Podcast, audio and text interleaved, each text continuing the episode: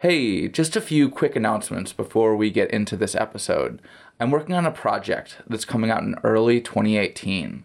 It's a historical map of Oakland featuring lots of interesting things that don't exist anymore old buildings, extinct plants and animals, the key system, and uh, lots of surprises too.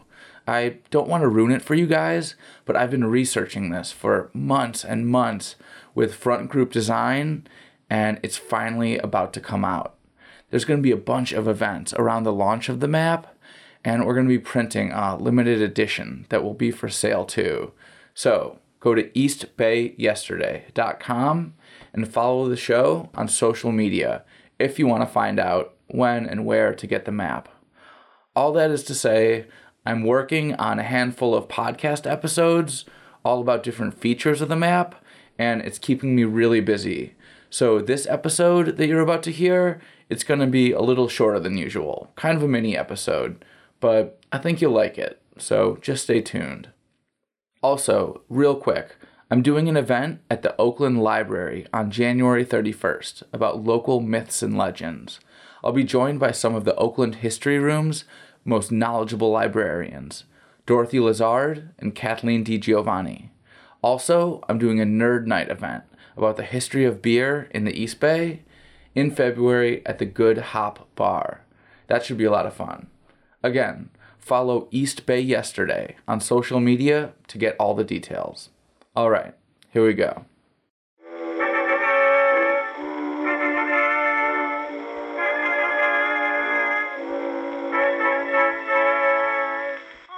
You're listening to East Bay Yesterday this show is about history, but it's not stuck in the past.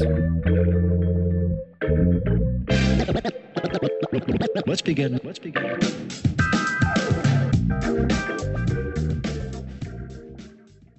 This is Liam O'Donoghue, and I'm currently reporting from the top of Mount Wanda on the outskirts of Martinez.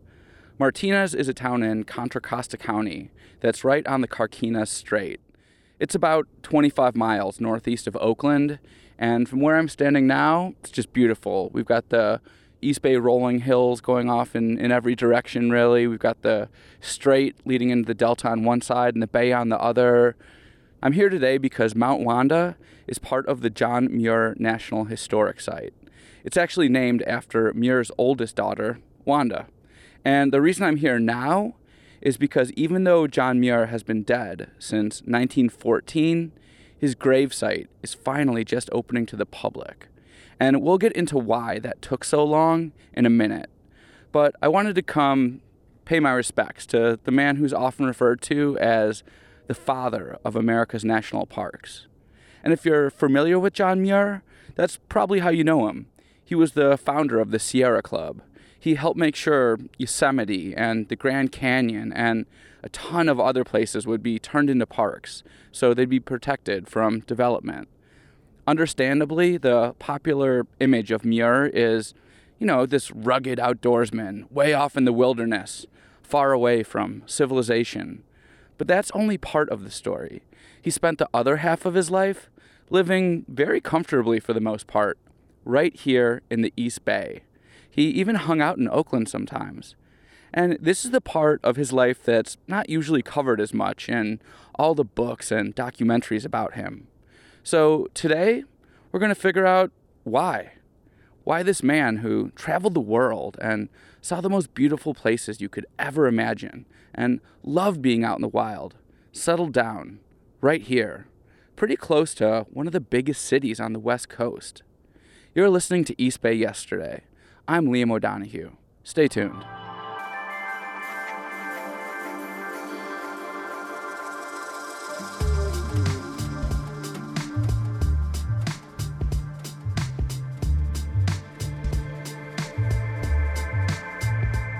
Even if you don't know much about John Muir, you probably recognize the name. There's a ton of stuff named after him. The John Muir Trail, John Muir College and Middle School, John Muir Business Park, John Muir Road, and of course, Muir Woods up in Marin, which is not the same as the John Muir National Historic Site. We get people uh, coming here thinking that they're going to Muir Woods. They're like, "Where's the coastal redwoods?" And we're like, "Ooh, wrong place." That's Jessica Sloan, one of the park rangers at the historic site in Martinez where John Muir lived for much of the second half of his life. When I was talking to Jessica and two other park rangers, I mentioned that my wife works at John Muir Medical Center. Jim McDonald, one of the other rangers, told me about how the name of that facility leads to some confusion too. People come by here and think John Muir was a doctor because of Muir Hospital. Yeah. Uh, you know, I was we get kids who come here and they they're all they're all born in John Muir Hospital and they said they admire John Muir because they were born in his hospital, you know. John Muir was a lot of things, but he wasn't a doctor. He was born in Scotland and grew up on a farm in Wisconsin. His dad had him working very hard from a young age in the fields. But he wasn't just doing manual labor, he was also an inventor. Probably John Muir's most famous invention was an alarm clock bed that literally dumped you on the floor and lit a lamp when it was time to wake up. Yeah, that didn't really catch on. But his skill with technology did help him get work outside of the family farm and get away from his strict religious father. In order to fund his own little travels back then, this is when he was single, he would go and work in machine shops in order to earn money, enough money, so that he could go on out tramping through the woods and so on.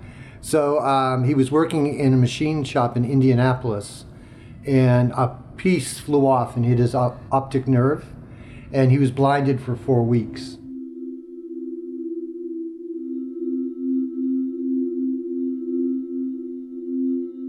This injury changed everything. After he got his sight back, Muir decided that he needed to see the world, so he walked more than a thousand miles down to the Gulf of Mexico. His plan was to go to the Amazon, but he got malaria, so he decided to come to California instead. As soon as he landed in San Francisco, he was like, Which way are the mountains? And he walked to Yosemite. Around this same time, one of his former professors from Wisconsin moved out to the East Bay, along with his wife, who John Muir was also really close with. These folks were named Ezra and Jeannie Carr. Ezra was then working at UC Berkeley. So that brought him here. And through those, uh, you know, contacts, um, he met a lot of influential, highly educated, artistic people and so on um, who were living in the East Bay and mostly in the Berkeley, Oakland area. The reason why those connections to important intellectuals were so crucial for John Muir is because when he wasn't sheep herding or exploring up in the mountains, he was trying to build his career as a nature writer and scientist. And he used the Bay Area as his home base for this kind of work. Stuff that requires being able to use the mail and meet with editors and other scientists and give lectures. You know, writer stuff. He even gave a lecture about glaciers, one of his main areas of expertise, in Oakland's very first public library. But speaking to big crowds didn't come naturally to John Muir, so sometimes he needed a little help. The ranger, Jim McDonald, told me about this one trick that Muir got from his friend, who was a painter, that he used to calm his nerves. William Keith gave him a painting of Yosemite and told him to put it in the back of the room and just concentrate on that and he'll be better and he and he was. Okay, so back to John Muir's friends, Ezra and Jeannie Carr. They're the ones who introduced Muir to the social and intellectual elite through their connections at UC Berkeley. Well, they didn't just help him out with his career. Jeannie liked to play matchmaker. And this is how such a wandering spirit like John Muir ended up living in an 18 room Italianate Victorian mansion in the East Bay. I'm curious about why he settled down here and you know what you think he loved about this area. I think it's, you know, basically it was love. It was his wife, Louie. Um, Louie's father owned a 2,600 acre fruit ranch here in Martinez. This is such an important part of the story because John Muir probably wouldn't have been able to achieve so much if it wasn't for his wife, Louie, and her father, John Strentzel. John Strentzel was a doctor from Poland, but he eventually immigrated to America and became one of the pioneers of California horticulture. He was a genius at figuring out how to grow all kinds of plants and how to make money doing so. California's oldest commercial pear orchard is actually still growing right next to where the Strentzel family and John Muir are buried. Anyway, the Muir Historic Site, it's all on what used to be Strentzel's Ranch, which was mainly orchards. There was a variety. There was peaches, apricots, pears. plums, pears. Bartlett pears was really grapes. famous. Grapes. Table grapes. I think cherries they had also. Yes, there were definitely cherries. I know that because Muir used to send a shipment of cherries down to his favorite Oakland librarian every spring. Shout out Ina Coolbrith. If you want to know more about her, listen to the very first episode of East Bay yesterday. Anyway, once Muir fell in love, he joined the family business. When he married Louie in, 18, in 1880, um, he took over running the fruit ranch. He actually worked a good 10 years. And really, he didn't even write that many letters or anything. He really worked hard on the fruit ranch. Now, Muir didn't run this 2,600 acre ranch all by himself.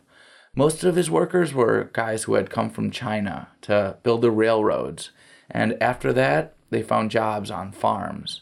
So, just like today, over a hundred years later, California agriculture relied heavily on immigrant workers.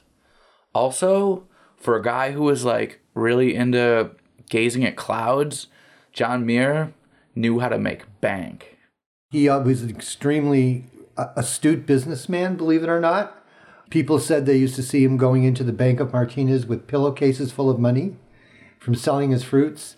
He also negotiated with the railroad for a right of way through the property here, and the train trestles out there still now he, he asked for a $10 gold piece a year, plus they build Muir Station, and they transport his fruit free for life to market. Pretty good deal. During this time, when he wasn't working, he spent a lot of time with his daughters, the ones who Mount Wanda and Mount Helen are named after. Again, Park Ranger Jessica Sloan.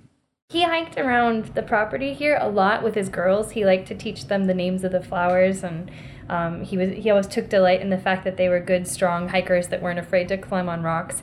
But even though he did a great job running the ranch, he wasn't passionate about it the same way that he was about nature. Here's the third ranger I talked to, Tori Baird. He grew up on a farm and he was kind of forced in a way to work on that farm throughout like his later childhood. And I think that kind of returning to that was a labor of love in a way and sure. he did it for his family he did it for um, you know for the yeah. money as well and even when he was focused on running the orchards he didn't totally stop going out into the wilderness he still made time for the occasional adventure he was up climbing mount rainier and almost actually died at the very top a huge snowstorm came in and it was it was pretty rough but he made it back down to the hotel down there, and there was a letter waiting for him from his wife Louie, saying that she sold off some of the land, and that they now had enough money that he could stop toiling in the fields and concentrate on his writing. So she was a huge supporter of getting him that pen in hand. Louie knew what her husband needed, and she made the financial decisions, like selling off part of her inheritance, that allowed him to get back to writing about nature. Maybe one day she was just leafing through his journals and came across passages like this quote, I am losing precious days.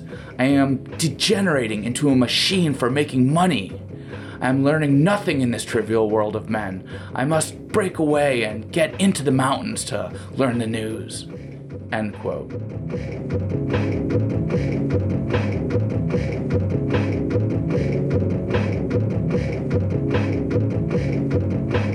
The main thing is that he grew up during the Industrial Revolution and really saw what we were doing to our planet. He could see that we were using up our resources way faster than we were able to replenish them, and he knew that with all of the technology that we were bringing into the world, nature was in danger. Again, that's Ranger Tori Baird. She's explaining how John Muir grew from somebody who loved nature into somebody who devoted his life to protecting it, and how he became one of the forefathers of environmentalism getting into these places places he'd never seen before. He'd never seen mountains like we have out here. I'm from the midwest and i had the same experience coming and seeing these mountains. It's just magical. And it's hard to let go of that. And that kind of fills you up with this need to go back and to tell people about it. And i think that that was you know that's where he was coming from. He was like wait a second. This this is in danger. People are mining. People are grazing. People are chopping you know trees he- down for houses. This is this is too much. We need to stop During John Muir's time, there was almost nobody else saying, hey, maybe we shouldn't chop down all the trees as fast as we can. So when his books and essays started getting really popular, and when he co founded the Sierra Club to save wild places, it was absolutely revolutionary. There's a reason why Ken Burns kicked off his massive documentary series, The National Parks America's Best Idea, with the story of how John Muir helped save Yosemite. He saw the need to have natural places and to have human advancement. So he, I, I think that he was actually a little ahead of his time at seeing the need for both at a time when most people were only considering the human advancement part. Before we take a visit to the gravesite, I want to stress this point that Jessica just brought up. John Muir didn't want people to go back to living in caves. Hell, I saw his writing room and it had a freaking marble fireplace. The dude appreciated luxury, but he recognized that we need to find a way to live in harmony with the earth, and not just for the survival of nature, but for humanity too. Okay, he said it better than I ever could, so I'll just quote Muir again. Thousands of tired, nerve shaken, over civilized people are beginning to find out that going to the mountains is going home, that wildness is a necessity. He's got admirers from all over the world who come here to Little Martinez in order to um, pay homage to him here at, at, at the house. And it's basically, they're all surprised. They can't believe he lived in that house. He- this is just another little piece that they can put together, and maybe the final piece for them, for John Muir by visiting his grave. Right. Well, and that's kind of the beauty of our site is we get to tell the the fuller story of who John Muir was as a person, so that people see him as more than just the tramp in the woods. Right.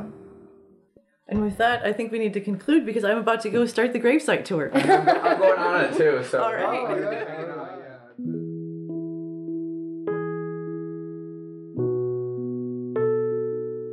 This is kind of a complicated story, but here's the short version. John Muir's gravesite used to be on his family's property, but since they sold off pieces of that real estate, the plot is now surrounded by private property.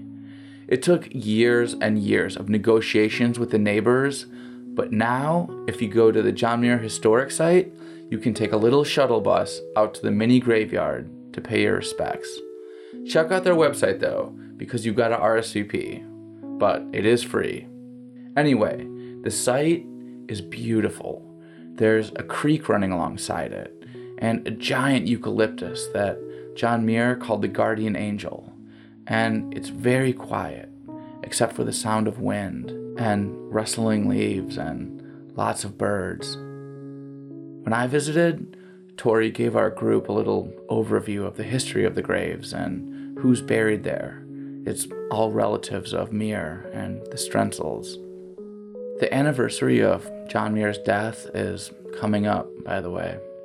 He died on Christmas Eve of 1914. After Tori's talk was over, I stayed behind for a few minutes and just kind of stared at the tombstone. And I felt a wave of surprisingly intense emotions. It's kind of hard to describe, but I guess I was just feeling really grateful.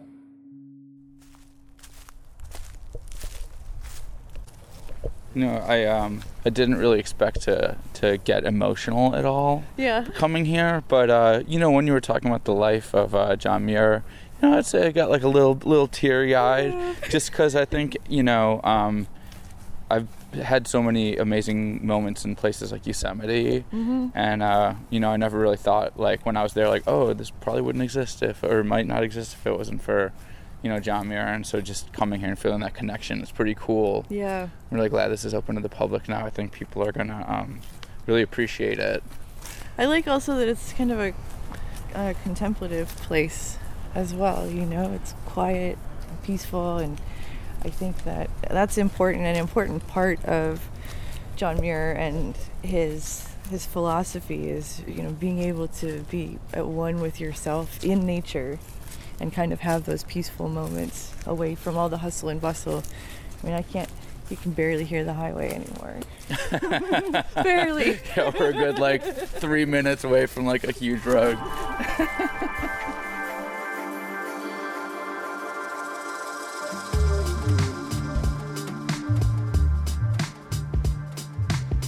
Thank you so much for listening to this episode of East Bay Yesterday. I've been your host, Liam O'Donoghue. I'll be posting some cool photos of John Muir's house and the gravesite and even the park rangers on social media. So don't forget to follow East Bay Yesterday on Facebook, Twitter, and Instagram. For this episode, I just want to thank all the wonderful folks at the John Muir National Historic Site. It's totally worth checking out, and the people who work there could not be friendlier. Also, if you're curious about John Muir's books after hearing this episode, that's great. You should totally read them. But I also strongly recommend reading the book Savage Dreams by local author Rebecca Solnit. A big chunk of that book is about how the Yosemite that John Muir encountered was not actually a pristine, untouched wilderness. The native people who'd been living there for thousands of years had been forced off that land, and many of them had been killed about a generation before John Muir got there. That's a big part of the history that most people who go to Yosemite don't really know. Again, that book is called Savage Dreams by Rebecca Solnit. Music for this episode came from Deeb, Lee Rosevere, The Fucked Up Beat, Chris Zabriskie, and Poddington Bear. And the theme song music came from Anatech. That'll do it for this week's episode. If you enjoyed it, please, please spread the word about East Bay yesterday. I'd really appreciate it. Okay, see y'all in 2018.